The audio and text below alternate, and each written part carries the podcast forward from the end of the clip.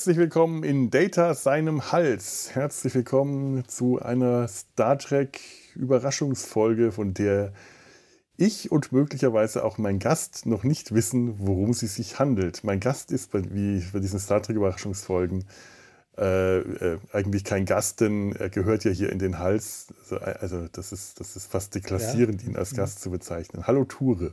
Hallo Felo. Ja. Willkommen im Hals, ist ganz schön feucht hier. Ja, ja, es ist, ist ja. besser, als wenn der Hals trocken wäre. Das, ja, ja, dann hustet er die ganze Zeit, das wird unangenehm. Ja, das ist so rau und man muss sich dann ständig testen. Man muss, sowieso, man muss sich sowieso ständig testen, aber äh, wenn man hustet dabei, hat man immer dieses Gefühl, oh mein Gott, was ist es wohl? Ein Kekskrümel oder Corona? Vielleicht ein Corona-Krümel. Ein Corona-Krümel. Ich habe immer noch ja, die Kekse äh, und, und, irgendwann im Sommer, Sommer werden wir die essen. Die Kekse von unserer Hörerin. Ob sie dann noch schmecken? Ja, ja, ja. Die sind ja. Äh, haltbar bis dahin. Ich habe das überprüft und ich habe ein, nur eine Packung bislang vorgegessen, äh, um, um ähm, das Happening in der, in der letzten Folge. Äh, Tobi durfte das sich anschauen, wie ich mit vollem Munde Mini-Spekulatius esse. Herrlich, ja. Mhm. Er durfte zuschauen. Ja. Ich zeige dir das nochmal. Die Schachtel? Den vollen Mund oder? Den, den, den, den, den nicht. Ich, ich, gehe davon aus, du weißt, wie volle Münde aussehen. Aber ich zeige dir nochmal die Kekse. Ups. Wir haben hier ähm, Kakao, Othello-Kekse. Wir haben hier, du kannst mal ein Foto machen, Butterkekse. Und ähm, Kokoskekse. Ähm, Tobi hat schon gemeint, Kokos möchte er nicht, aber ich, ich würde Kokos nehmen. Es sei denn, du bist nehmen. unwahrscheinlich wild auf Kokos. Ja. Bist du? Mhm, weiß, das andere war Schoko und ähm, äh, Schokokekse, da bin ich nicht so. Ja. Ich bin komischerweise kein Schokokeksesser und Butterkeks. Also Butterkeks und Kokos, beides äh, ganz fantastisch für mich. Wenn wir uns im Sommer treffen, können wir das entscheiden. Nochmal vielen, vielen Dank an die, äh, wie, wie, an die Sabine. Sabine hat uns das geschickt. Die Pod, Pod, oder, oder, oder sollte nur das, das, das, das Dings, das äh, Twitter-Handle Podcastläuferin, glaube ich, nennen. Egal. Kekse. Großartig. Ich hole gerade morgen für Karin, die hat ja morgen Geburtstag, großen Schokokuchen vom äh, oh. seinem Lieblingscafé um die Ecke hier. Uh. Oh, Schokokuchen stehe ich wieder ja. drauf. Also so Torte mit Sahne. Ah, so. mh, toll. Also es ist wirklich tatsächlich, ich mag nur Schokokekse nicht, sonst ja. alles mit Schokolade. Bei Schokokeksen bin ich äh, draußen. Es gibt ja sehr unterschiedlich. Ich meine, so Waffelkeks, ich mag das nicht, wenn das so hart ist, aber mag ich bei Keksen eh nicht, wenn die trocken und hart sind. Aber wenn sie so ein bisschen weich sind, dann mit Schoko, zum Beispiel diese, diese die großen amerikanischen mm. Schoko, äh, wir haben jetzt auf den Namen nicht. Ähm, ähm, ähm, Oreos? Nee, nee, nee, diese Teighaufen mit großen Schoko Ach, Cookies. Cookies, ja. ja Schoko-Cookies, ja, die sind großartig. Ja, aber auch ja. da bin ich eher äh, ohne Schoko, also mit Schokostückchen ja, ja oder mit ja. Pekannüssen. Oh, da könnte ich mich rein. Es, es ist der Überzug, der dich stört, wenn das so glasiert ist. Nee, nee, also nicht glasiert, sondern es ist tatsächlich ein Keks, also ein, ein Schokoladenkeks, der, der, der, der, der, der, äh, der Keksteig, wenn in dem Keksteig Schoko drin ist, schmeckt mir das, wenn es gebacken ist, nicht mehr, seltsamerweise. Ich weiß nicht, woran das liegt, weil bei Kuchen oder so stehe ich total drauf. Das ist nur bei Keksen so. Keine Ahnung, woran das liegt. Aber da wir ja drei verschiedene Päckchen haben und ich äh, auch, auch, gerne äh, äh, Kokosnuss mag und äh, dürft ihr euch gerne ähm, einigen, und mir einfach. Die legendären Kekskriege aus, aus dem Stadtwaldgürtel. So sieht's aus, ja. ja. so, Ture, weißt du denn, worüber wir heute reden wollen? Ach, nicht so wirklich. Ich, ich habe ja am Montag meine Abschlussprüfung gehabt, bestanden, und seitdem befinde ich mich in so einer Art äh, äh, äh meditativen Fertigzustand. Und ich gucke so seitdem so viel Star Trek, wie ich früher geguckt habe. Es ist total klasse, total, wie soll ich sagen, äh, nicht bewertend vor mich äh, hinguckend. Und das ist großartig. Ich rekonstruiere gerade unfreiwillig Jugenderfahrungen beim Fernsehgucken. Oh, das ist toll. Ja, das, das ist, ist der, das, das Podcast, der Auge ist komplett aus im Moment und es ist großartig. Ja, solche Retro-Momente ja. habe ich auch. Ich habe es dir äh, vorhin erzählt, ich spiele gerade wieder Angry Birds. Ja. In Erinnerung an eine äh, nicht einfachere Zeit, aber eine andere Zeit. Und das ist, ein, das ist sehr retro-mäßig. Äh, früher musste man, wenn man Retro-Gefühle haben wollte, sich ein C64, äh, wie, wie heißen die, e-, Emulator, Emulgator? Die, äh, Emulator. genau, auf dem PC besorgen. Das fand ich auch großartig. Äh, heute ist es Angry Birds. Und das ist irgendwie so lange her und ich werde so alt. Ja, du auch ein C64 besorgt? Das hatte ich mal. Boah, das, äh, das, das, das, äh, ich weiß noch, es ist aber auch schon wieder, verdammt, das ist bestimmt auch schon wieder über 20 Jahre her, dass ich mit einem gebrochenen Fuß äh, äh, mich wirklich ein paar Wochen lang überhaupt nicht bewegen durfte. Der durfte überhaupt nicht belastet werden. Also ich konnte keinen Gips, keinen G-Gips haben, sondern das war eine Mischung aus einem gebrochenen Fuß und einem Bänderriss und dann, dann liegst du einfach nur da und kannst nichts machen. Und dann hat mir mein alter Kumpel sein C64 hochgebracht. Also unserer war zu dem Zeitpunkt einfach schon total hinüber. Aber seiner ging noch. Der hat den immer sehr gut äh, gewartet und hat da, der hat selber auch ein bisschen, sehr viel da rumgeschraubt und hat mir die ganzen ähm, ja, die ganzen Spiele mitgebracht. Und dann, dann, saßen wir da und haben C64 gejoggt. Gianna Sisters und äh, Maniac Mansion. Ist eigentlich schade. Es gab auf dem C64, nicht, dass ich mich erinnern könnte, aber ich glaube, es gab kein Star Trek-Spiel. Auf dem C64? Mhm. Bestimmt gab es eins. Aber wir hatten keins. Und das hätten wir wahrscheinlich sehr gerne gespielt. Hm.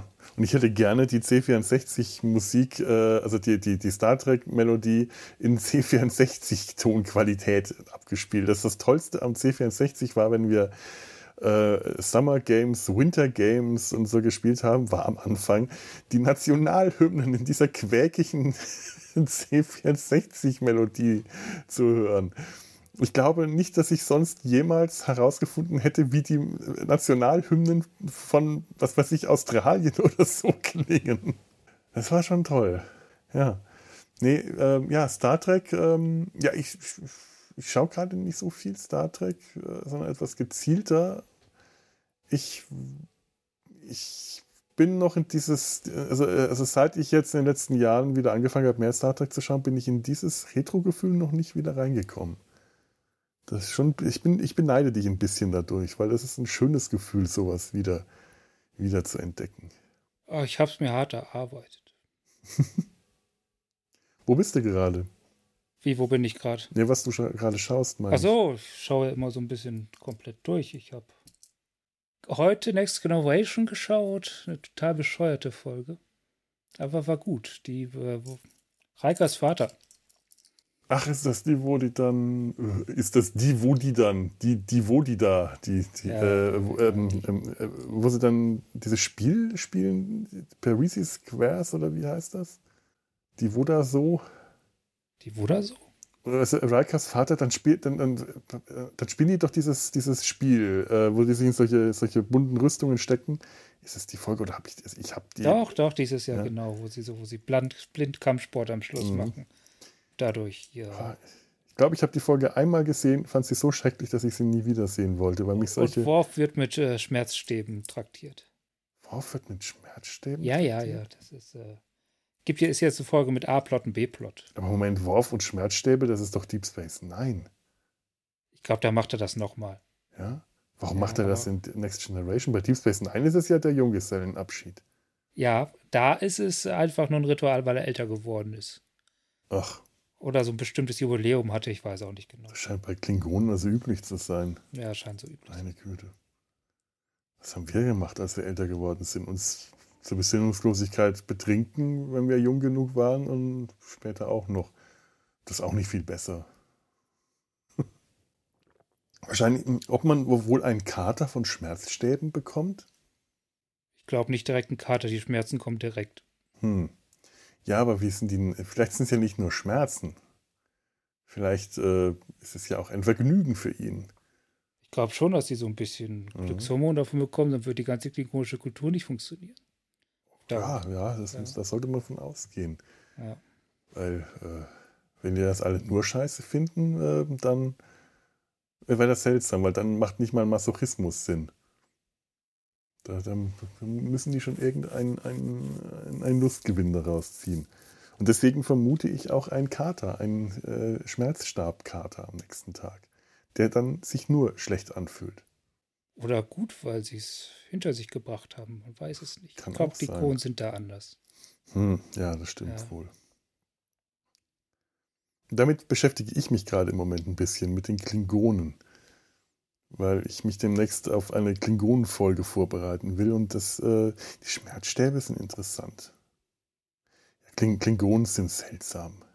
Das ist wirklich ein, eine ganz, ganz eigenartiges Volk. Es ist, es ist eigenartig, dass Star Trek sich so sehr an den Klingonen festgebissen hat. So richtig hat das ja erst Next Generation gemacht. Mhm. Ich glaube, das lag einfach, die hatten da jemanden im Weiterzoom, der, der, der war relativ begeistert von denen, der hat die gut ausgebaut. War das nicht sogar Ronald de Moore? Das kann sein. Ja. Das ist das Problem. Ohne äh, Notizen kann ich dir das jetzt nicht sagen. Ich meine, aber ich weiß nicht genau. Hm.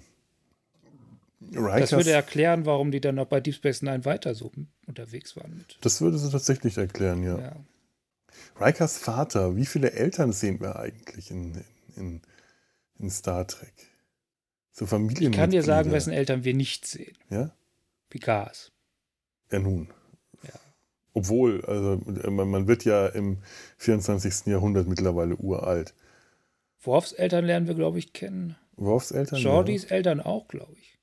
Die Mutter zumindest. Ja, ja, da gab es mal mhm. so eine mhm. ziemlich abgefahrene Zeitreisefolge, glaube ich, oder so. Das ist sehr Echt? kompliziertes. Ja, ich weiß ich nicht. Ich dachte, die wäre einfach nur Captain auf irgendeinem Schiff und äh, ja, kommt durch Subraumfunk irgendwie mit Hab, ihrem Habe ich schon Worfs Eltern gesagt? Ja, ja, äh, die Kroschenkos.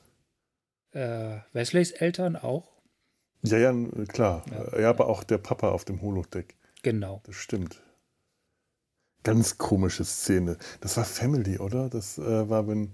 Genau, das ist die, die Folge, wo man Worfs Eltern sieht, wo man Picards Bruder und, und, und Familie sieht und Wesley auf dem Holodeck sein, von seinem, seinem Vater gegenübersteht. Das auch ein, eine ganz, ganz furchtbare Szene ist, weil er wirklich auf diesem Holodeck steht. Also schon von aller Unangenehmheit dieser, dieser Szene mal abgesehen, ist es so schlimm, du siehst, du, du, du kriegst jetzt eine Aufnahme von deinem Vater, von deinem toten Vater, weil du jetzt alt genug bist, um das zu sehen, und dann stehst du auf so einem kahlen Holodeck rum, so einem schwarzen mit gelben ähm, gelben Rittermuster und wenn ich mich erinnere, dann hat sich der einfach nur da materialisiert man hätte doch dann auf so einem Holodeck auch irgend noch einen drumrum machen können. Irgendwie die, die Wohnung, die alte Wohnung, in der er das aufnimmt, beispielsweise. Äh, oder, oder irgendein ein, ein Raumschiff. Stattdessen steht er da, dass das wirkt, als ob der in der Abstellkammer steht, in irgendeinem Frachtraum und sich das anschaut. Fand ich furchtbar. Ich meine, wenn ich mir alte Bilder äh, äh zum Beispiel anschaue, alte Familienfotos, da finde ich es auch immer schön, nicht nur die Leute zu sehen, sondern halt auch die Umgebung, dass man äh, sieht, ach, wie hat es denn damals ausgeschaut? Wie war denn unser Haus damals? Oder, äh, oder da haben wir noch in dem alten Haus gewohnt oder so. Und dann sieht er da einfach nur seinen Vater. Natürlich geht es ja auch darum, den Inhalt, was der Papa ihm sagt. Das weiß ich noch nicht mal mehr. Siehst du mal, wie, wie unwichtig das war. Familienfolgen sind auch nicht unbedingt die besten Folgen. Nee, nicht wirklich. Laxana Treu lernen wir ja auch kennen. Okay, das ist ja. allerdings dann auch wieder ein Sonderfall, weil die ist ja. toll. Mal mehr, mal weniger. Ja, es ist auch nicht immer unbedingt so die, die tollste Mutter-Tochter-Beziehung. Aber Laxana Treu ist auch in den Folgen, in denen die, die Folgen nicht so gut sind, macht sie einfach Spaß. Das ist eine Figur, die macht Spaß. Der, die ist immer unterhaltsam. Rachel Barrett. Schon, war schon großartig.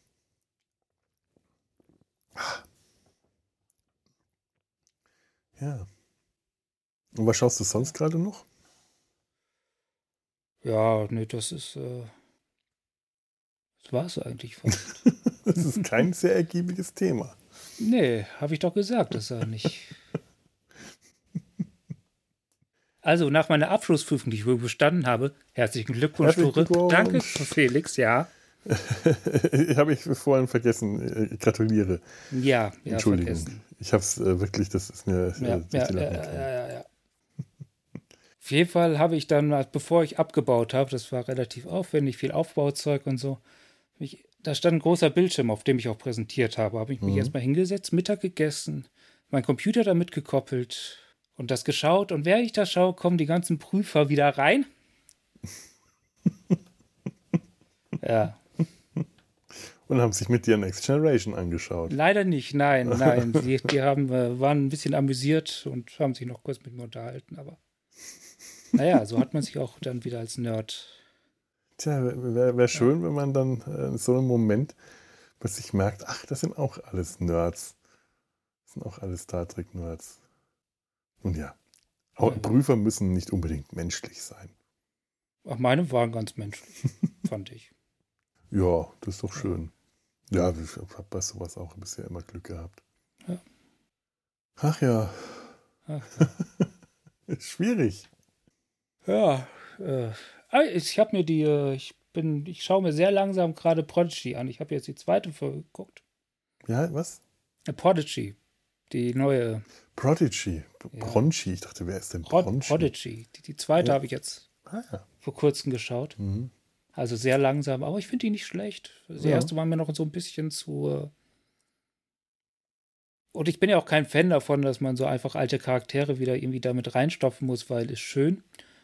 Ja. Aber ich, ich, kann zumindest damit leben, dass sie da Janeway noch mit reingebracht haben. Ja, ich finde es ein bisschen seltsam, weil das Janeway-Design ähm, gefällt mir mittlerweile nicht mehr so richtig gut. Sie wirkt auf einmal vor allem furchtbar jung und äh, sehr geschlankt. Und äh, ich muss auch leider sagen, dass die Qualität der Animation, die in der ersten Folge, in der Pilotfolge fantastisch war, danach ein bisschen gelitten hat. Die ist jetzt nicht schlecht, die ist immer noch gut, aber es, äh, man merkt es halt doch, die, die meiste Arbeit ist in die Pilotfolge geflossen.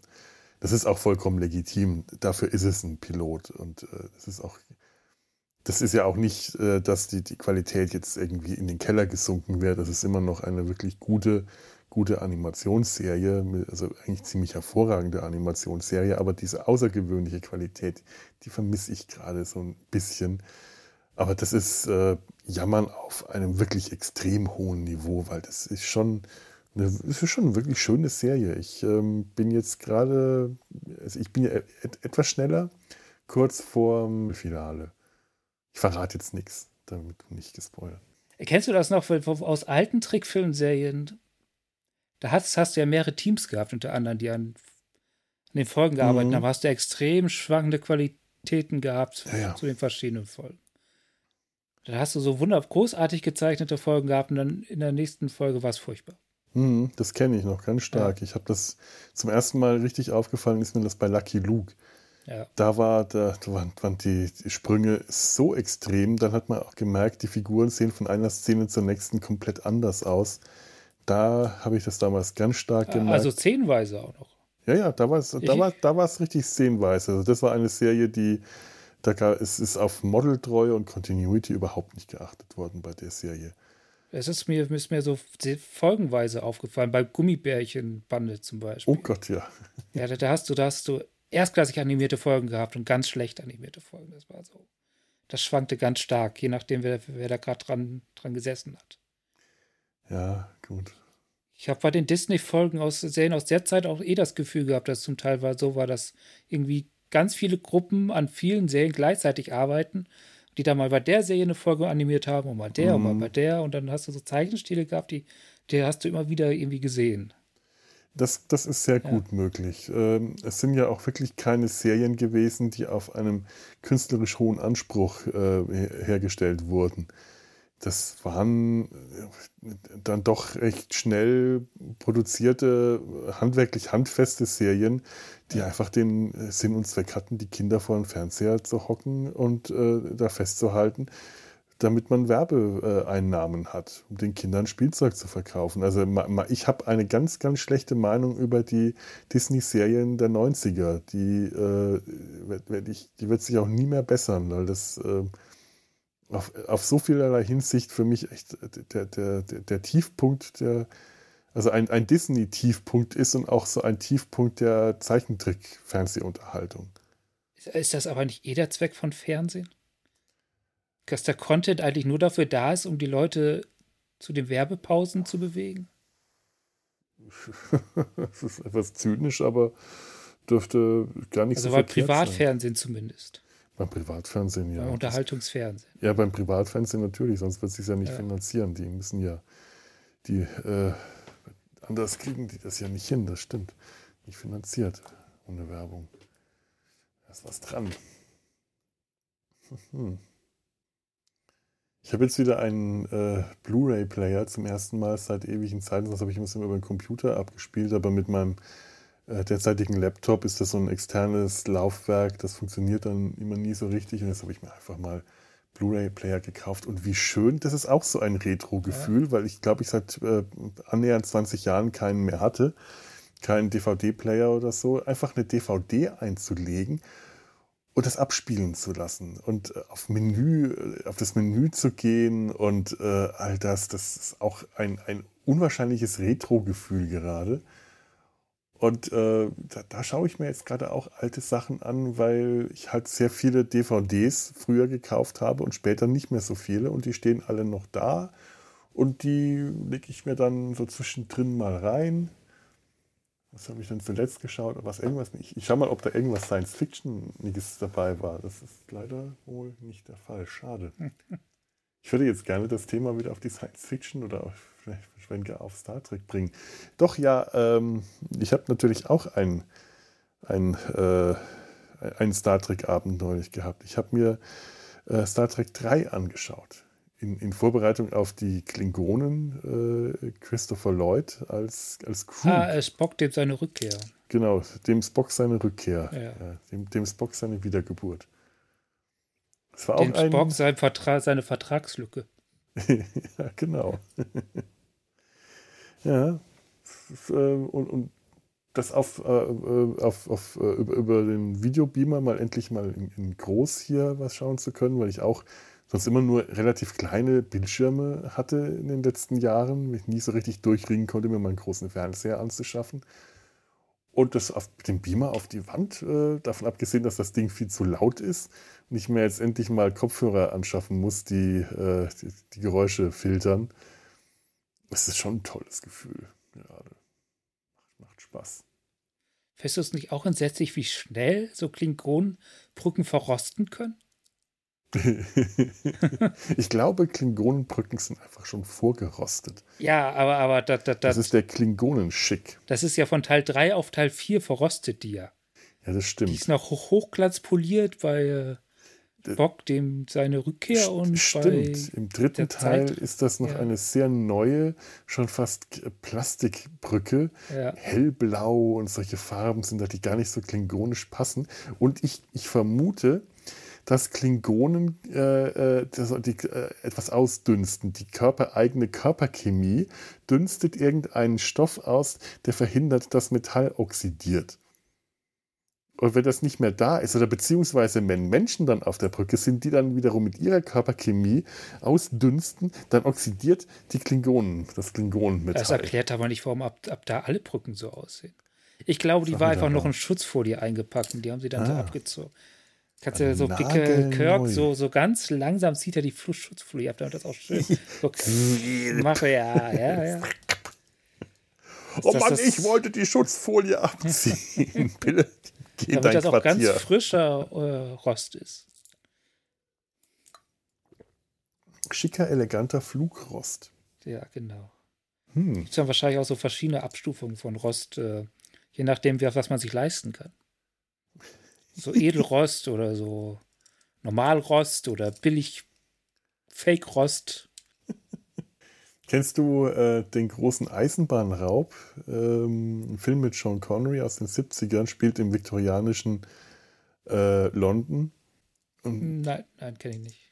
Toller Film, toller Film. Musst du dir mal anschauen. Ist, äh, äh mit, äh, mit, mit, mit, ähm, ähm, Mesh Film Hawkeye, ähm, wie heißt er nochmal? Äh, Don, Don, Donald ähm, Sutherland. Ach so, Film, ja. ja. Sutherland.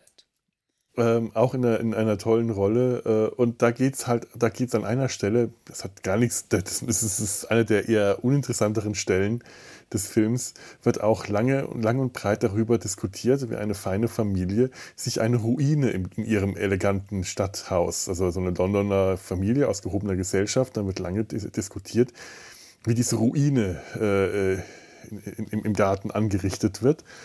Und äh, äh, Sean Connery, der, also der, der, die Figur, die Sean Connery spielt, Edward Pierce, äh, Pierce, ne? Hm, okay, hat jetzt nichts, wir sind im falschen Podcast, wir hätten das im Sumpf machen sollen. Dann machen wir es halt im Sumpf. ähm, ähm, der, der, der, der, der, der baggert die, die Dame des Hauses an und diese doppeldeutigen Bemerkungen wie Metallteile ineinander greifen und Bolzen und Röhren und Schafte ineinander gefügt werden, während der Hausherr die ganze Zeit nur über dieses vorgerostete Metall spricht, zumindest habe ich das so in Erinnerung. Das fand ich schon früher peinlich und finde ich heute auch noch. Ja, die haben schon über Steampunk nachgedacht, dass es noch authentisch war. Mhm. oh Gott, ja. Ja. Ja, die Klingonen, das sind Steampunks. Eigentlich ja. Eigentlich ja. finde ich auch, dass äh, Klingon-Technologie äh, müsste sehr viel primitiver sein. Noch primitiver, wie geht das? Hm. Ja, äh, zumindest müsste sie noch primitiver aussehen. Also stimmt, sie sieht schon primitiv aus. Ich meine, Klingonen, diese Schwerter, die die haben, also ich bitte dich, das, äh, welches Weltraum Volk hat Schwerter dabei. Das ist. Äh, ja, das ist eine Frage der Kultur, das sind Kulturgegenstände. Das sind Käseschneider. Übergroße. Ja. Das sind auch Kulturgegenstände, Käseschneider. Stimmt. ja, ja, gewissermaßen. Irgendwann hat unsere, unsere Kultur den Käseschneider hervorgebracht. Ja, nachdem er die Käse, oder war es umgekehrt?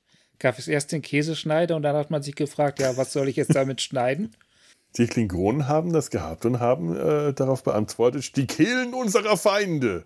Ja. Weil Käse im klingonischen Reich wahrscheinlich verpönt ist. Das ist die Frage, haben die Milch? Ja, aber der Käse bewegt sich nicht.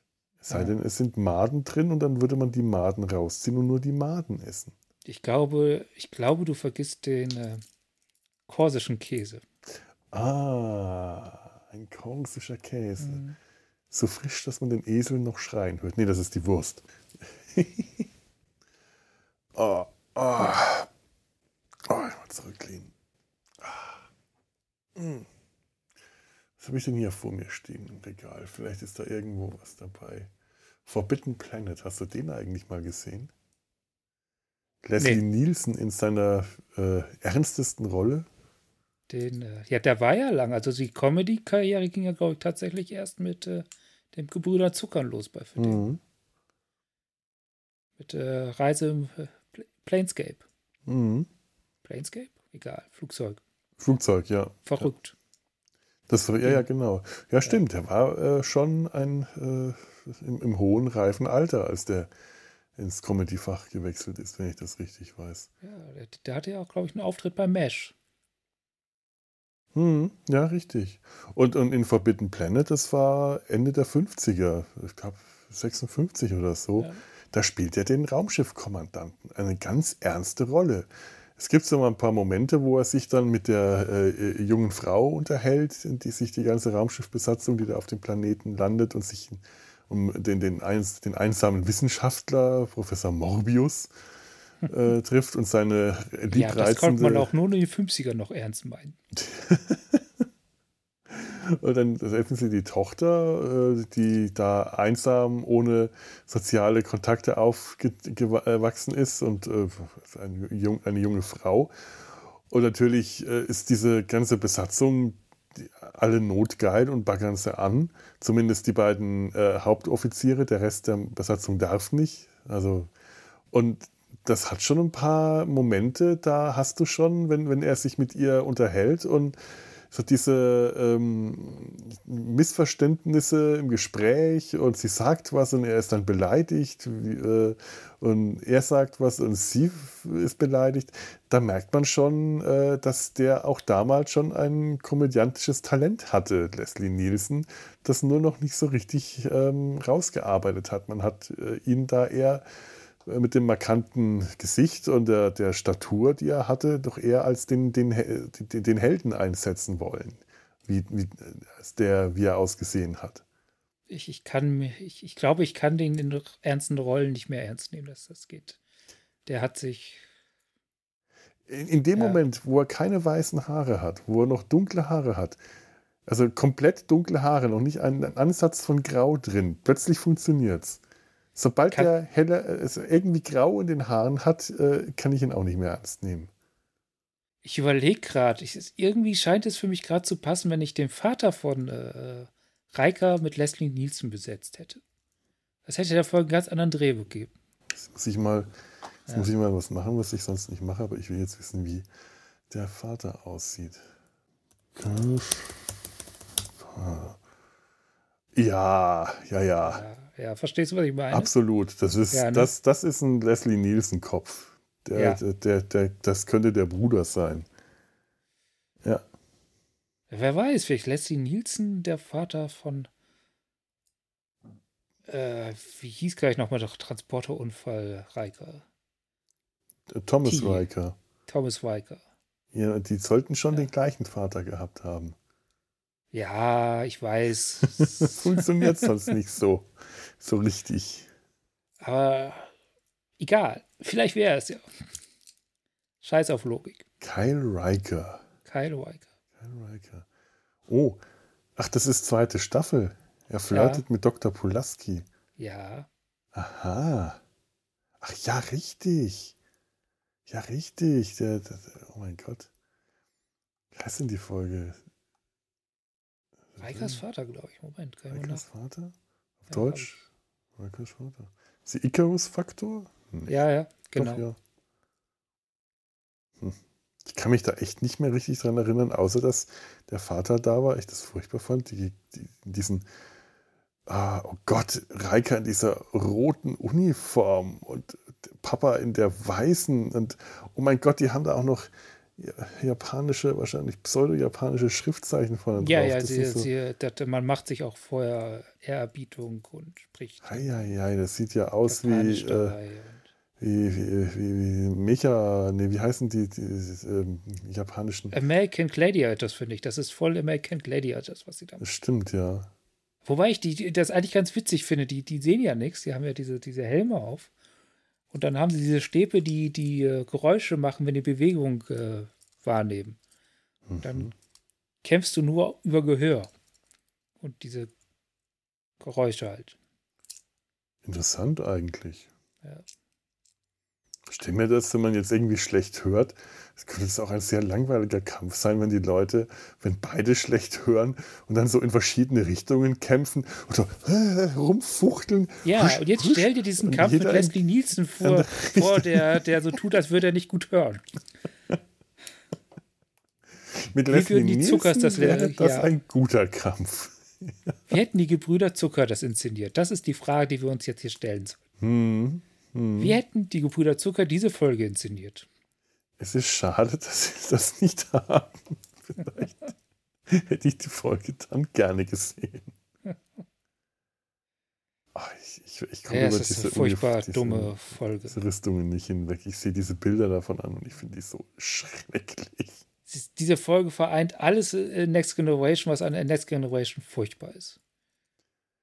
Komische, ja. schräge Familienverhältnisse, Geschlechterklischees äh, noch und nöcher, dumme Dialoge. Also es ist so, als hätte man alles, was irgendwie in dieser Serie schlecht läuft, und es, mhm. gibt einfach so ein paar Aspekte, die sind einfach schlecht gealtert und waren auch damals schon so ein bisschen. Next Generation hat manchmal enorm naive Vibes. Ja. Ja. Oder als so. hätte man diese ganzen naiven Vibes zu einer Folge zusammen äh, äh, komprimiert. Ja, es ist sehr ich die ja. Serie liebe, aber es ist wirklich immer wieder so, dass man äh, immer wieder an solche, auf, an solche Stellen kommt, wo man sich fragt, oh mein Gott, wart ihr wirklich mal so naiv? Habt ihr das wirklich so gesehen? Will man uns da gerade eigentlich ehrlich einreden, dass so eine Gesellschaft äh, äh funktionieren soll? Ja, vor allem auch, auch über Reika passiert da ganz viel oft. Also der, den späteren Reika, den mag ich irgendwann, aber vor allem der frühe Reika hat manchmal so was Gehirn gewaschen ist. So, so, so wie er alles unhinterfragt geil findet, was mit der Föderation zu tun hat und jeden entsetzt anschaut, der das irgendwie anders sehen oh, könnte. Ja. ja. Ja, die haben schon sowas, ja. äh, ich wollte sowas, so, so ein Hurra-Patriotismus. Also, ja, genau. Vor, äh, vor allem Reika. Also Reika hat so ein ganzer, ja. den hat sonst eigentlich keiner so wirklich in der Serie. Das ist so ein Reika-Ding, dieser Hurra-Patriotismus. So. Alles ist geil hier. Und ihr habt es noch nicht kapiert. Ja, aber generell ist das so ein, äh, dieses, dieses, diese, diese, äh, wir sind wieder bei der Utopie, aber diese Utopie, diese fröhliche Utopie, wir sind, wir sind äh, weiterentwickelte Menschen und wir sind groß, äh, weiterentwickelte Personen und äh, das, das, das ist so ein, und gleichzeitig sind die aber auf so einem, äh, du hast was das Gefühl auf einem primitiven Status. Die sind. Ja, die können doch nicht mal Rührei machen. Ja, die sind runtergedampft auf das ja. primitivste, auf die simpelsten, einfachsten Sachen. Die können, die haben eine, äh, denen, denen fehlt eine, eine, eine Bandbreite. Eine, äh, die, die haben Riker sitzt in seinem Quartier und schaut sich ein kleines Hologramm an von zwei Frauen, die Harfe spielen. Kein Mensch würde sowas machen. Niemand würde sich sowas anschauen. Das ist furchtbar. Aber äh, im 24. Jahrhundert wird uns erzählt, dass es Leute gibt, die ein äh, erfülltes soziales und kulturelles Leben haben sollen, die sich an sowas, mit sowas zufrieden geben. Ist also dir schon mal aufgefallen, dass von denen keiner zeitgenössische Musik hört? Ja, natürlich, das ist es ja schon. Es gibt bei Star Trek keine zeitgenössische, also die ganzen außerirdischen Kulturen, die haben zeitgenössische Musik, die meistens äh, atonal ist, aber, aber die Menschen haben keine, die haben nur klassische Musik. Ich meine, der, auch den Dash, mhm. das Rumgeschatze, Geschatze, das ist ja alles klassische Musik. Ja, ja, aus der Perspektive dem schon. Sinne, aus der Perspektive ist, ist ja schon eine ja. ja, ja, klar, schon ganz oft. Also wir haben da bestimmt auch schon mal drüber Und wenn geredet. sie über, über über Zeitgenossen, äh, zeitgenössische Autoren und so reden, sind das auch immer Außerirdische. Man, ich ich habe so manchmal, manchmal das Gefühl, Stimmt. dass die Menschheit in der Zeit kulturell tot ist. Ja, das äh, ja. War, war eh schon so meine, äh, meine Vermutung durch den, äh, durch, durch, durch den, den äh, Dritten Weltkrieg und die Eugenischen Kriege, dass da auch die Kultur gelitten hat. Dass es einfach einen großen Zusammenbruch dieser Gesellschaft gab und ein, ein, dass da ein großer kultureller Verlust stattgefunden hat. Das, ja, äh, aber dass dann jahrhundertelang nichts Neues passiert, das finde ich eher seltsam. Äh, also meine Theorie hat sich da tatsächlich, ich glaube, ich habe das auch schon mal in irgendeiner Folge, äh, das könnte mit Gregor und Tanja äh, gewesen sein, als wir über die, die Augments geredet haben, über Khan. Äh, aber das, das kann ich jetzt auch nochmal bei dir testen, was du davon hältst.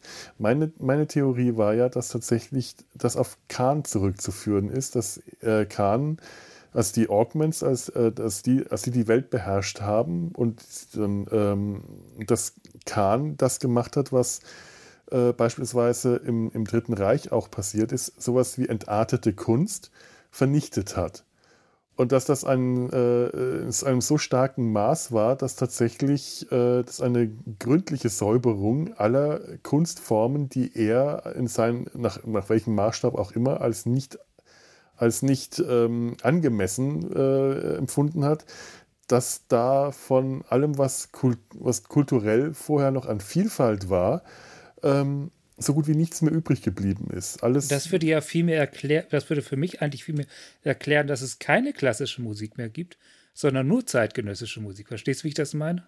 Das, das erklärt ja diese Lücke über ein paar Jahrhunderte nichts, wo nichts passiert. Ja, aber das kommt jetzt darauf an, nach welchem Maßstab Kahn vorgeht. Wenn er sagt, klassische Musik, das waren die großen Komponisten, die, äh, das waren, was weiß die verkörpern irgendeinen edlen Geist, den er in, in sich sieht. Äh, dagegen äh, alles, was äh, über Mitte des 20. Jahrhunderts hinausgeht, Popmusik, das ist äh, unter seiner Würde, das betrachtet er als entartete Kunst und dann wird es vernichtet. Sowas vielleicht in der Art. Und nach Ende des, nach des, des Dritten Weltkrieges, das, äh, hier Star Trek ähm, First Contact, so die Zeit, da ist die Menschheit einfach am Ende die, die Gesellschaft ist äh, nur noch auf, aufs Überleben erstmal ausgerichtet und muss auch überleben. Und dann kommen sie mit der Hilfe der Vulkanier wieder auf die Füße. Und was sie machen, nachdem sie jetzt sehr lange Entbehrung, äh, entbehrungsreich gelebt haben, ist sich nicht auf die Kultur zu stürzen, wie das vielleicht anderswo äh, auch, auch passiert, sondern dass die Menschheit da den Weg gegangen ist, statt ähm, ähm, den, den, Wiederaufbau ihrer Gesellschaft auch in kulturellen Bereichen zu machen, ähm, den, die, die, den, die Kultur flach zu halten. Ich meine, schau dir mal an, was es äh, im, im, westdeutschen Nachkriegsfilm äh, so, was da so gedreht wurde in den 50ern und 60ern. Seichteste ähm, äh, ähm, äh, Heimatfilme und Schmonzen, Schmonzetten und äh, flachste Komödien, während äh, Deutschland vor dem Zweiten Weltkrieg eine der führenden Filmnationen war.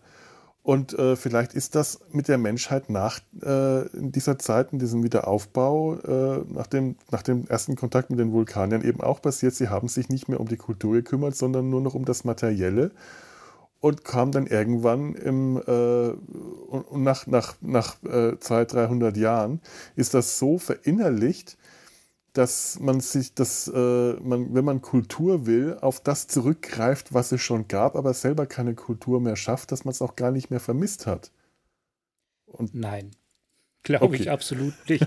Also erstens äh, ist das Nein. richtig, das mit dem deutschen Film, aber es hat nicht lange gehalten. Wir haben ja. schon in den 60ern direkt sehr schnell eine eine filmreformerische Welle gesehen und in den 70ern so. Ja, der, der, die Parallele ist auch nicht, äh, äh, nee. die ist alles Wir reden ja von mehreren Jahrhunderten und, und wenn der ja, Mensch ja. plötzlich beschließt, seine Kultur abzuschalten, äh, nee, da, dann haben wir es mit einem vollkommen anderen, äh, das sind nicht die Menschen, das, da, da muss es nicht nur einen Kulturbruch, sondern einen, einen genetischen Bruch gegeben haben, einen zutiefst, der in die, in die äh, Tiefe, in die Psyche reingeht. Nein, ich, das Einzige, was ich mir erklären kann, was Sinn machen würde, ist tatsächlich, dass es.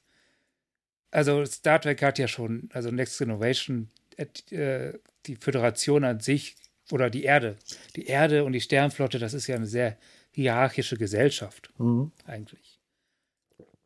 Sogar schon, wie wir, wie wir bei äh, Lower Decks gesehen, auch innerhalb der, der Föderation entweder du wirst zur Party eingeladen und gehörst zu den guten mhm. Captains oder nicht. Ne? Ja. Du hast ein geiles Schiff oder nicht. Und dass das dann tatsächlich so, so, so eine Elite-Schicht da den alten Krams huldigt und wir gar nicht mitbekommen, dass äh, auf der Erde selber so eine riesen kulturelle Vielfalt existiert, die aber gar nicht zu denen vordringt, weil das ist schmutzig. Das ist äh, so, so, mit sowas beschäftigen wir uns gar nicht.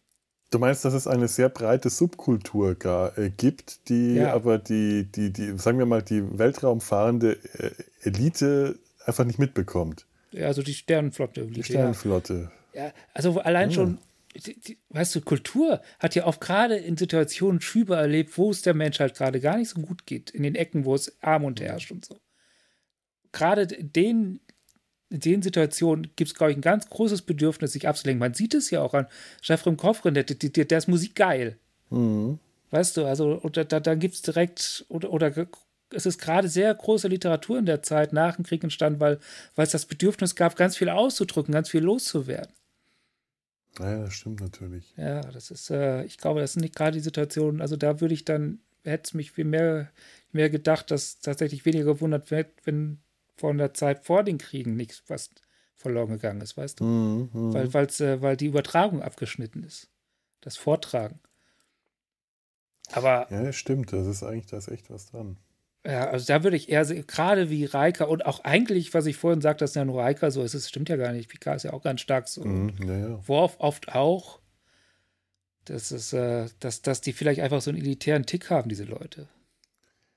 Ja, also das ist sowieso ja. so eine dieser Vermutungen. Ähm, da ist eine, ähm, eine, dass, dass die, die Leute, die im 24. Jahrhundert äh, oder auch im 23. Jahrhundert in den Raumschiffen unterwegs sind, das ist eine Randgruppe, äh, eine elitäre Randgruppe vielleicht, aber ähm, die nicht unbedingt dem ähm, der, der, der, der breiten Masse der, der, der, Föderationsbevölkerung entspricht. Das war ja auch tatsächlich Gene Roddenberrys Vorstellung, zumindest ja. an einem Punkt. Das, das Vorwort, das er selber zum Roman von Star Trek, der Film, geschrieben hat, äh, das äh, beschreibt diese Gesellschaft so, dass die Leute, die auf den Raumschiffen unterwegs sind, ähm, ein, eine nicht elitäre Randgruppe sind, sondern eigentlich eher ähm, die Primi also bei ihm es, geht es in die andere Richtung. Das sind die Raumfahrer, die primitiven Menschen, während ja. die Menschen, die auf der Erde geblieben sind, die erleuchteten Menschen sind.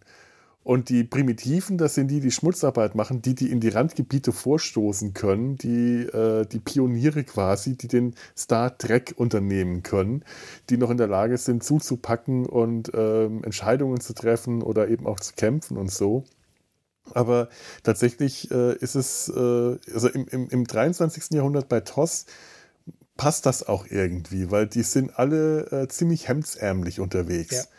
Kirk und seine, seine Offiziere. Gerade die Offiziere, äh, oft die, die eher namenlosen oder die so einmal äh, pro Serie auftauchen, die wirken alle zum Teil wirklich, äh, das, das, das sind schon so, so, so, so Haut drauf Typen zum Teil, gegen die Kirk dann äh, sehr äh, intellektuell überlegen schon wieder wirkt. Im 24. Jahrhundert auf der äh, D-Enterprise, der Next Generation, da ist das tatsächlich anders. Die wirken sehr elitär, sehr, ähm, also das heißt sehr nicht, aber die wirken im Vergleich schon, kann man schon eine gewisse elitäre Haltung da rein äh, ja. drin erkennen. Das, das passt schon. Und alles sehr sauber, sehr geleckt, sehr kultiviert. Die wirken unglaublich kultiviert. Wenn sie da Aber so sie kriegen kein Rührei. Ist dir aufgefallen, dass einer wesentliche Unterschied zwischen Deep Space Nine und Next Innovation ist, dass bei Deep Space Nine regelmäßig gekocht wird? Ja. dass die alle kochen können? Mhm. Naja, alle weiß ich jetzt nicht, aber zumindest äh, überhaupt. Die, die haben diesen aber elitären Vibe bei Deep Space Nine ziemlich wieder rausgeschrieben. Ja, ich meine, sie nehmen ja. einen der bodenständigsten Charaktere, äh, ähm, Chief O'Brien, und setzen ihn nach Deep Space Nine, wo er eigentlich nur noch bodenständiger werden konnte. In dem Moment, wo er sich die Ärmel hochgekrempelt hat, war er und da. Und sie nicht wieder runterkrempelt, die ganze Serie mhm. lang nicht. Ja. Ich glaube, die sind festgenäht. das glaube ich auch. Aber er ist eigentlich erst echt geworden in dem Moment, wo er sich die Ärmel hochgekrempelt hat. Ja. Danach war er der Hausmeister, der Handwerker, der, der, der Ingenieur, aber eben nicht der, der, was du, das, das, der, der Diplom-Ingenieur, sondern der Handwerker. Ja, der war viel näher an Scotty dran als. Ja. An, also, äh, ich glaube, also ich, ich nehme der Serie ab, wenn die uns erzählt, dass hier Jordi brillant ist in seinem Job und die Lösungswege findet, die andere nicht finden und so. Aber er ist tatsächlich mehr der Ingenieur, der ist der Diagnosegerätbediener. Ja der, der zwar ab und zu auch mal durch die Jeffreys-Röhren kriecht, aber sie sehen halt nie so aus, als würden sie gerade aus dem Maschinenraum kommen, weißt du? Mhm. Und, und äh, ähm, O'Brien ist der, der sich die Hände schmutzig macht. Ja, der, dessen, dessen Jeffreys-Röhren, da leckt es immer. Da, der sieht immer aus, als wäre. Ja. Als wer hätte ja zwar die Uniform, irgendwie kriegt er sie sauber gehalten, aber sie sieht irgendwie immer aus wie von. Aber was sind die ganzen? Die Uniformen, die bei Deep Space Nine, das sind Arbeitsuniformen, das sind Overalls. Mhm während sie quasi standardmäßig bei Next Generation spätestens ab der dritten Staffel in der Gala-Uniform rumrennen und dann noch galerigere Uniformen haben für die Gala. Ja, stimmt. Alltagsgala-Uniform und Gala-Gala-Uniform. Genau. Aber es macht ja auch Sinn, Flaggschiff und so. Das ist ja in erster Linie, ist das ja, ist das, ist das ja, ja eigentlich ein Vorzeigeschiff. Das, das ist was zum, äh, sieht gut aus. Guck mal, ja, wie, geil, man, für, wie, geil, wie geile Leute wir sind man schickt da Leute ja. vor, die repräsentieren können. Ja, genau. Da wird, äh, ich, kann, ich kann mir auch vorstellen, dass ähm, Picard auf der Stargazer ein ganz anderer, äh, ganz anders drauf war, dass der sich da seinen Kommandostil auch anders geführt hat. Ab dem Moment, wo er das, das Flaggschiff kriegt, ähm, äh, kann ich mir schon vorstellen, dass er sich ein bisschen zurückgenommen hat. Gesagt hat, so, okay, das hier ist nicht mehr das äh, kleine Einsatzschiff, äh, schwer bewaffnet, sondern äh, wir jetzt, jetzt repräsentiere ich hier die Sternflotte als erster Vorzeigekapitän. Das ist das Flaggschiff. Da ist man dann anders unterwegs. Da ist man dann sehr viel, da hat man dann äh, Kultiviertheit zu zeigen, die, was ihm nicht schwer gefallen sein dürfte, aber ich kann mir durchaus vorstellen, was man später ihm immer wieder äh, unterstellt hat, oh, der Action Picard, das ist so untypisch. Das war ja eh schon immer meine äh, Meinung, dass das nicht äh, für seinen Charakter nicht untypisch ist, dass es nur einfach eine Facette seines Charakters ist, die man während der Serie ähm, sehr einfach sehr oft nicht zu sehen bekommen hat, meistens, aber dann doch immer wieder mal die durchkam in, ab, ab dem Moment, an dem äh, Picard äh, sich nicht mehr hat auf die Brücke äh, zurückbleiben lassen und äh, Nummer eins ist äh, auf den Planeten runtergebeamt, hat man schon gemerkt, das ist nicht unbedingt der. Ja, ja, das war ja ein Konflikt da tatsächlich von der ersten Folge fast, ja. dass ich immer dabei war. So wegen, ich würde gerne, nein, du bleibst hier, ich gehe. Du bist der liebe Opa, der hier oben in seinem Sessel sitzt und würdevoll ausschaut. Vielleicht hat, er, hat VK auch erst auf der Enterprise angefangen, seine ganzen Reden zu halten, weil, weil er erst Zeit hatte, da saß er da halt immer so mhm. auf seinem Bereitschaftssessel und hat nichts zu tun. Oder schreibt er sich halt immer so Reden, die er dann so randommäßig reinstreut. Ja, natürlich. Ja. Auf der Stargazer war der beschäftigt. Da war der bei jeder Außenmission dabei. Äh, so wie Kirk, der ja auch nicht auf dem Flaggschiff unterwegs war, äh, mit der Enterprise, das war ja äh, äh bei, bei Kirk nicht das Flaggschiff, sondern ja, ein alter war ja Kahn. schon alter Kahn auch zu der Zeit. Ja. Und, äh, und auf einmal sitzt Picard hier in diesem nagelneuen Schiff und ähm, hat nichts mehr zu tun, außer rumzusitzen und äh, mehr und, und, und, und, langweilt sich. Er gibt dann Befehle, aber äh, er würde sich lieber die Hände schmutzig machen und äh, findet sich halt mit der Situation ab, weil der pflichtbewusst ist, weil er weiß, es gehört sich so und dann, ja, dann äh, gewöhnt er sich so ein paar neue Marotten an. Vorträge halten. Zum Beispiel. Ja. Da sitzt er da auf dem Klo und denkt sich Vorträge aus. Ich hätte ja gerne die, ja. die Captains Toilette irgendwann mal gesehen. Ja. Es wird uns viel Captains äh, vorenthalten, auch das ja. Captains äh, Barke, Fähre. Die Yacht. Aber deswegen ist Reika wahrscheinlich, hat, hat er sich auch nie versetzen lassen, so jedes Mal, wenn, wenn man den so einen Captain angeboten hat, weil er wusste, dass das Schiff ist so hochrangig in der Wahrnehmung, dass jede Beförderung zum Captain eigentlich eine Degradierung, Degradierung ist. Ja. ja. Erster so vom Prestige her. Äh, ja, erster Offizier auf dem Flaggschiff oder Captain auf irgendeinem Frachter. Ja. Das überlegst du dir zweimal oder drei oder vier oder fünfmal. Oder kriegt er am Ende die Zoritos oder sowas. Mhm, ja, eben. das will doch keiner. Nee, nee, also da hat man schon, bitteschön, äh, also wenn, wenn der, der Chef dann zum, zum Borg wird und man ihn dann wegballern kann, dann, äh, ja, dann wird man Captain, weil dann wird man auch Captain von der Enterprise.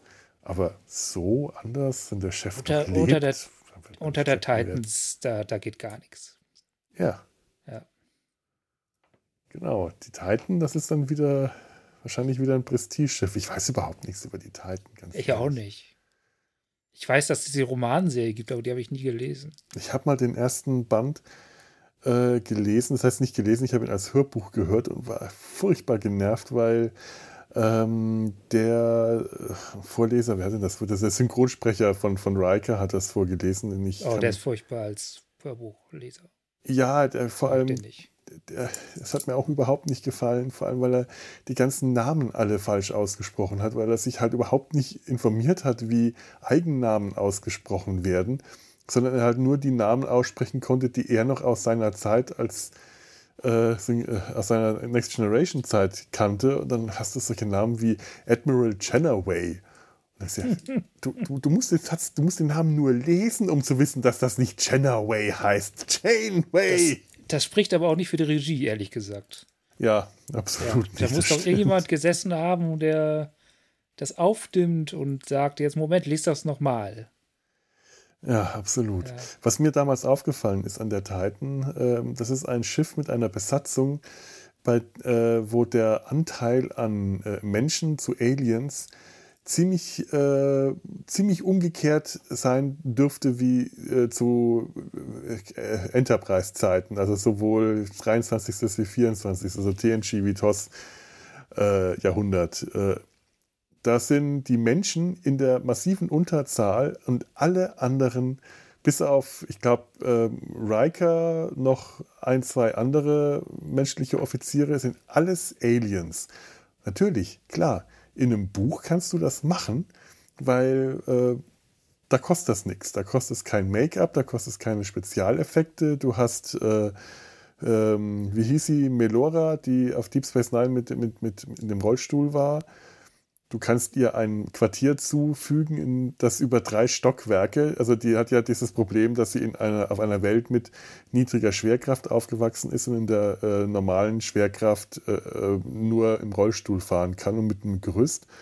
Und in äh, das, was sie dann, glaube ich, bei Deep Space Nine mal machen wollten, aber nicht gemacht hatten, wenn ich mich jetzt richtig erinnere, das ist jetzt echt äh, ganz vage, sie mal in Schwerelosigkeit zu zeigen.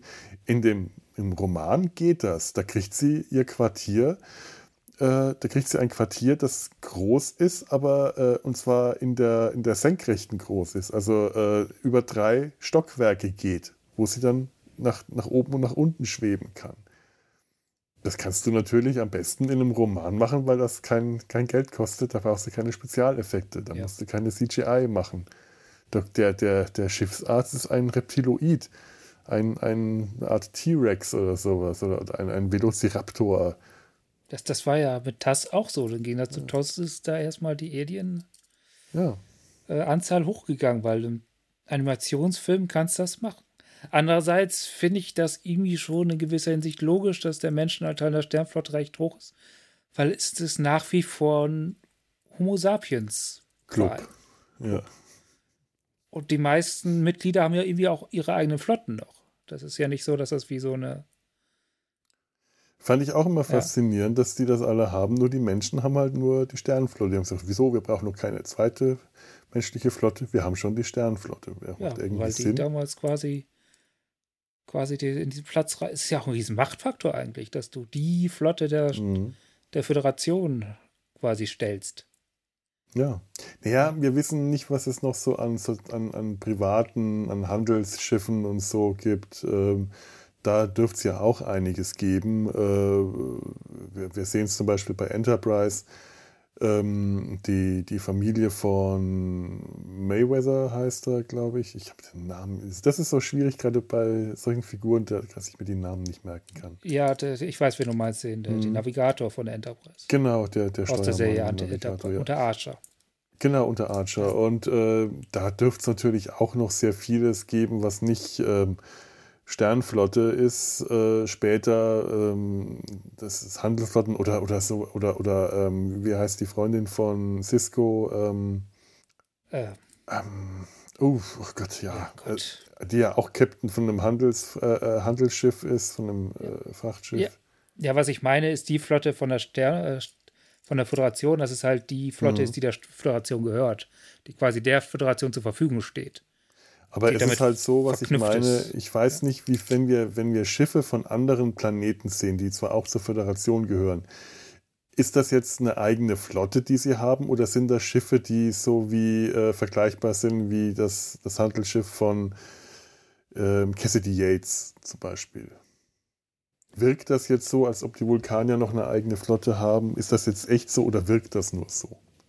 Ich denke schon. Also ich denke, ich weiß es jetzt gar nicht so genau, mhm. aber ich habe das immer so verstanden, dass die Vulkanier ihre eigene Flotte haben und zusätzlich noch Vulkanier in der Sternenflotte.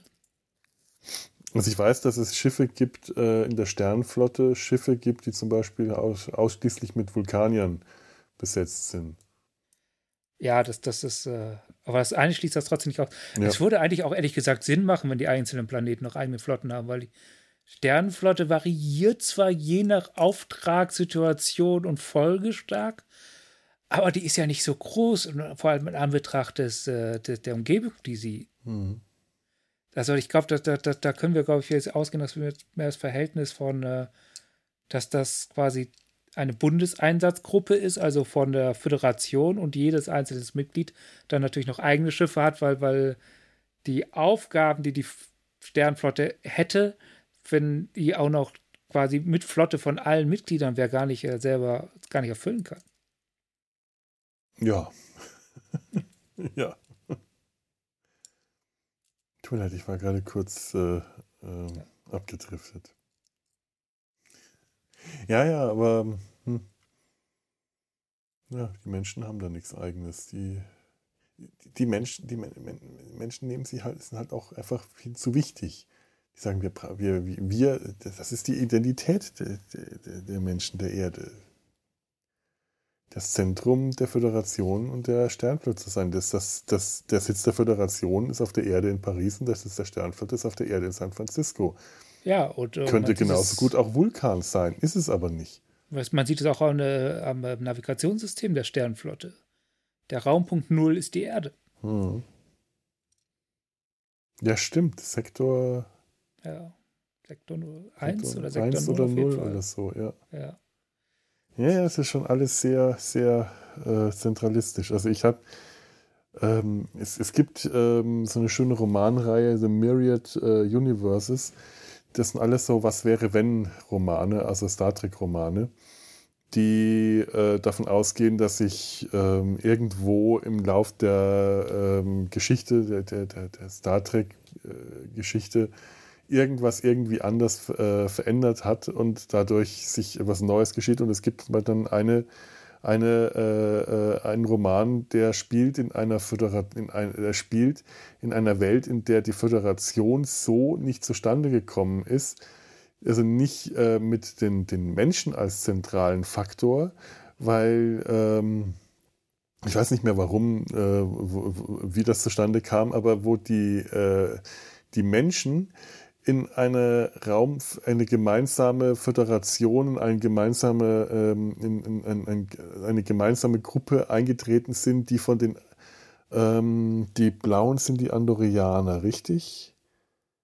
Die von den Andorianern dominiert sind. Und das ist dann auch nicht äh, eine, eine Föderation, sondern das Andorianische Imperium oder so. Und ja. äh, Zulu ist Captain auf einem Raumschiff das aber außer ihm und äh, ich glaube noch dem, dem Schiffsarzt äh, die, die, ausschließlich von Andorianern äh, besetzt ist. Also er ist quasi der Außenseiter in dieser, äh, in dieser Flotte, der sich äh, nach oben gearbeitet hat, ähnlich wie zum Beispiel Spock in der, ähm, in, in, der, in der realen Sternflotte, als, als äh, Vulkanier ein Außenseiter ist.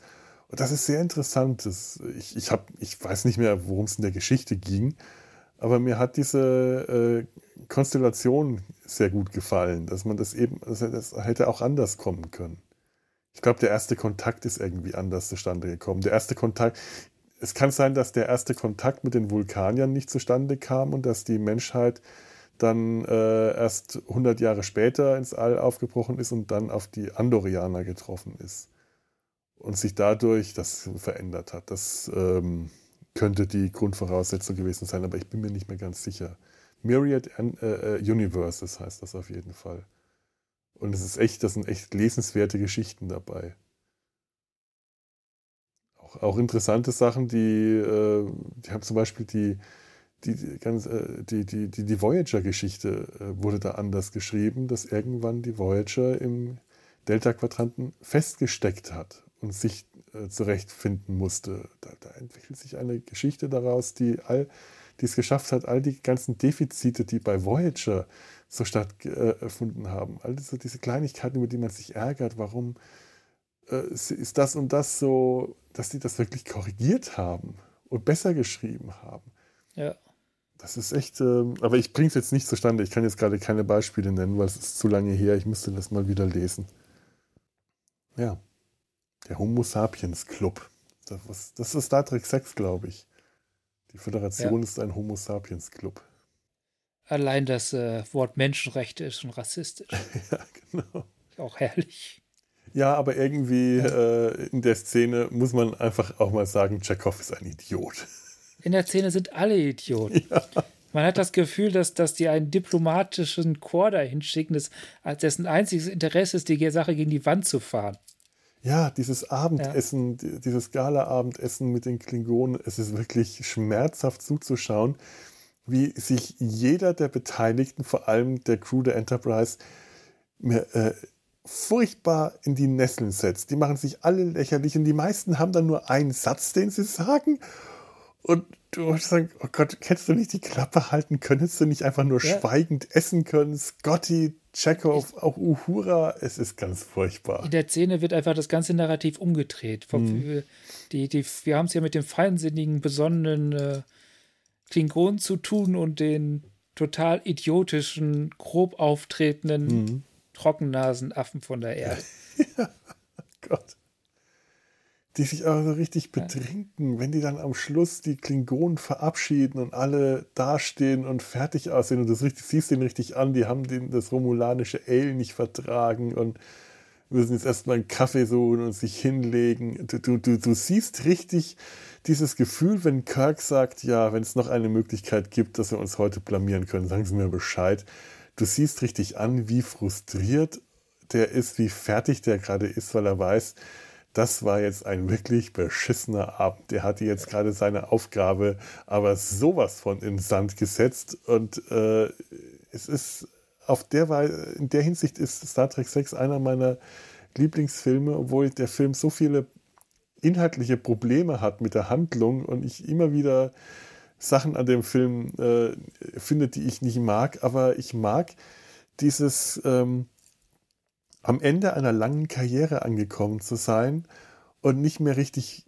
weiter wissen. Der fühlt sich da nicht mehr wohl, der muss jetzt Sachen machen, Kirk, die er nicht will, der muss Politik machen, das kann er nicht, das will er nicht. Der ist, äh, der, der hat keine Lust auf den ganzen Scheiß, macht es aber trotzdem und das merkst du ihm an ich, den, den ganzen Teil später auf Rura Pente, den finde ich äh, nicht schön, weil Kirk in dem Alter als Actionheld einfach nicht mehr, äh, nicht mehr glaubwürdig ist. Aber ich mag den ganzen Teil, bis es zu dem, bis es eigentlich zu dem, äh, bis es zu der Gerichtsverhandlung kommt. Weil du ihm merkst, das ist ein alter Mann, der einfach seine Zeit über, überlebt hat, seine hohe Zeit und der äh, wenn, wenn man dann später in Star Trek Generations, also in Treffen der Generation, sieht immer wieder, ja, ich war schon im Ruhestand und ich komme wieder, bin wieder zurück. Das ist der Tag, an dem ich mich entschlossen habe, wieder zurück zur Sternflotte zu gehen. Du merkst diesen äh, Kirk äh, da auch schon an, wie zerrissen der ist und wie unwohl er sich eigentlich äh, in der Sternflotte fühlt, aber er, er scheint halt nichts anderes zu kennen. Und das, das ist so sein, sein Schicksal, um das er nicht drum kommt. Und er erfüllt es aber nicht mehr sehr gut. Er erfüllt es erst, wenn extreme Ausnahmesituationen entstehen. Ja, aber ich, ich mag, ist tatsächlich mein Lieblingsfilm, auch was die inhaltlichen Schwächen angeht. Mir fällt jetzt kein Star Trek-Film ein, der konsequ äh, konsequenter, logischer wäre als. Ja, ja. Also sie sind eigentlich alle so auf dem Niveau bis schlechter. Ja, ja, äh, das war auch die Zeit, wo Filme äh, Logikfehler haben dürften und man hat sie einfach äh, in Kauf genommen, weil sich das, weil man wusste, dass das ein Film, nur ein Film ist und ja. sich dann nicht so. heute zerpflückst du jeden Film und machst Nitpicking ohne Ende. Damals hat man das einfach nicht gemacht. Das, das, das sehe ich auch durchaus ein, wenn ich mich über gewisse Dinge ärgere. Gott. Ah ja. Ah ja. Aber den will ich mir als nächstes anschauen, weil ich mich auch da mit äh, dem Film auch nochmal auf das Klingonen-Thema in der nächsten, ich glaube, das wird wahrscheinlich die nächste Folge sein, vorbereiten will. Weil es interessante und äh, doch reichlich untypische Klingonen sind, so wie man die Klingonen später kennengelernt hat, finde ich. Aber es kann auch sein, dass es auch in meiner Erinnerung mehr so ist, als es tatsächlich. Mit wem machst du die denn? Äh, Gregor und Tanja, das ist wieder die oh, ähm, Enterprise-lose lose Fäden. Ja. Geschichte. Wir, wir werden da über die Klingonenstirnen reden. Und so ein paar so Klingonen auch vornehmen, äh, einzelne rauspicken, äh, die vielleicht ganz gut oder auch ganz schlecht äh, repräsentieren, was Klingonen sein für uns, für uns darstellen können. Oder auch nicht. Das heißt ein Teaser. Ist, ist das toll. Herrlich. Sind wir professionell oder was? Ja, ja. Ja. Ich glaube, wir haben jetzt äh, wieder ein, ein nettes Stündchen verbracht. Ja, denn. Mit, mit Star Trek und anderen Dingen. Ist immer gut. Und wir haben eine Aussicht auf die nächste Folge gebracht. Das wird uns, das wird mir in, in der Nabelshow immer wieder äh, vorgeschlagen. Sag doch mal am Ende der Folge, worüber du in der nächsten reden willst. Ich, das weiß ich doch nicht. Das weiß ich doch meistens nicht, wenn ich eine Aufnahme für die Nabelshow anfange. Dann Diesmal, behaupte was und ignoriere es später. Ja, ich, ich, ich, ich ja. oh Gott, ignoriere 2-4. Äh, und hier haben wir das jetzt gemacht. Wir haben eine Aussicht auf die nächste Folge. Schaltet auch nächste Woche wieder ein, wenn ihr Dr. Bob sagen hört.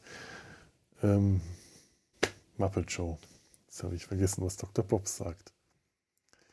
Ja, lieber Ture, das war wieder ein schönes Star Trek-Gespräch. Liebe Zuhöris, ähm, schreibt uns nette Kommentare auf äh, www.data-sein-hals.de, wenn das funktioniert. Das habe ich neulich mal festgestellt, dass, dass manche, manchmal die Seite über www.data-sein-hals.de nicht erreicht werden kann. Dann muss es man ähm, dann ist die Adresse etwas anders, nämlich data-sein-hals.der-sumpf.de. Das geht dann auf jeden Fall. Da könnt ihr uns Kommentare schreiben, E-Mails, kontakt at data-sein-hals.de. Könnt ihr oder das, das, das Formular nutzen. Ihr findet uns auf Twitter, auf Facebook und möglicherweise auch, wenn ich dran denke, auf Instagram. Ja, das war jetzt für diese Folge. Ich verabschiede mich. Und, und Ture auch? Jo. Wiederhören, würde ich dann sagen. Dann lebt flott und in Frieden. Tschüss. Ciao.